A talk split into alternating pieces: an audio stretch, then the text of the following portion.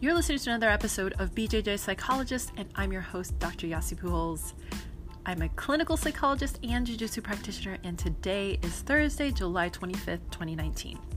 Now, I am here in downtown Manhattan, actually Midtown uh, Manhattan in New York City, and I'm here for a few days. And yes, yes, yes, yes, I am training. I brought a gi, one gi only.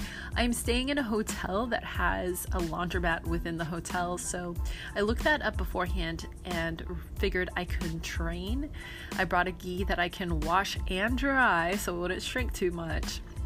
And so I'm totally pumped because I selected uh, jiu-jitsu or Unity Jiu-Jitsu as a school I would be training at because I have a friend there. Um, several of you have asked me where I was going to train: Renzo Gracie, Marcelo Garcia, and a few other places. And I just looked on the map to see where I was in proximal distance to Unity Jiu Jitsu, and I figured that was feasible.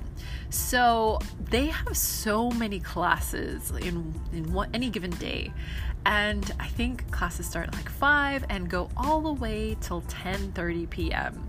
I was fortunate enough to be able to pop into an 8 o'clock class. I think that's the latest I've ever seen. 8 p.m. Uh, so I found uh, the location on Google Maps and it's housed within the Pratt um, University building. So that was cool. Um, and I was trying to look for the um, the street number or the building number 144 so i was looking looking looking and then i saw a sign. I saw the symbol actually and it said ring the bell. It seemed so exclusive to have to ring the bell. You don't even see anything jiu-jitsu related on the exterior except for the the paper sign. And so i opened it up as a, after i was buzzed in and went through a series of, of staircases and um, hallways. And the way you know how to get down there into the basement of this building is the logo. So the, there's a logo and an arrow. So you just follow the logos until you arrive. And you know you're entering a jiu-jitsu school when you start to have, uh, like, not have the smell.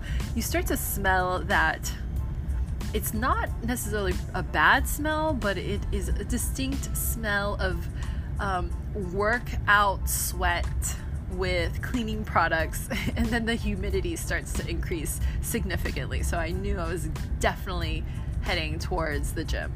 And then when you round the corner, the last corner you have to take, you see the front desk, and everything is kind of nicely built out. So there's a lot of wood and light gray um, color scheme and a little uh, doorway to the mat area. And so I signed up, I've completed like four waivers and paid my $40. Yes, that's $40 drop in fee.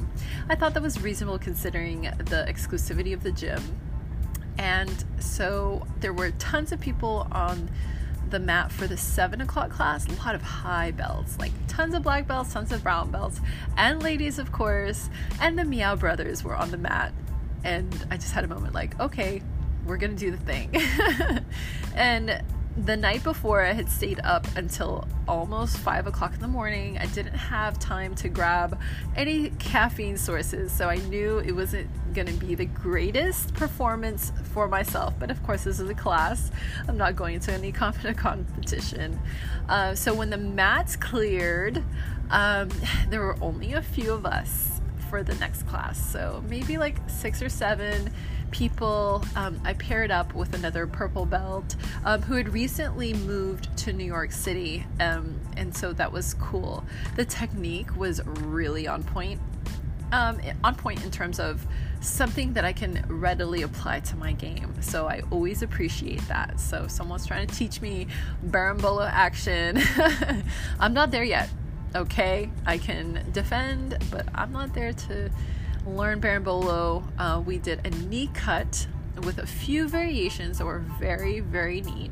Something different than what my school, um, uh, my school style when it comes to knee cut. So I think there's some cool little details I can um, incorporate into my game. I'd like to try when I get back. Uh, I think it's so cool to cross train, although some people aren't really into it. For me, I feel like I can take something different, and when I train so often with um, my teammates. They know my game. So anytime I can throw something new and jazzy in there from somewhere else, then yes, I'm gonna I'm gonna go and learn and, and try something different just to mix it up and then to see if it if if I can put it into practice and if it can work.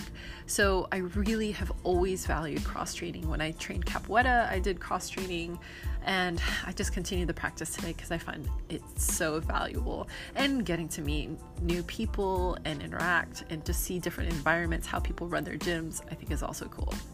Uh, so the eight o'clock class ran until 9:30 and then guess what? There was another class after that. So 9:45 is the scheduled blah, scheduled start time, and uh, I like I just kept kept going.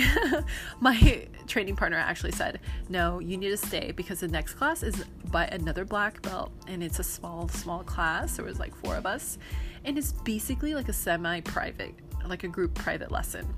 And I'm so glad I stayed because we practiced um, spider lasso, which is a position that I've been really working lately these days.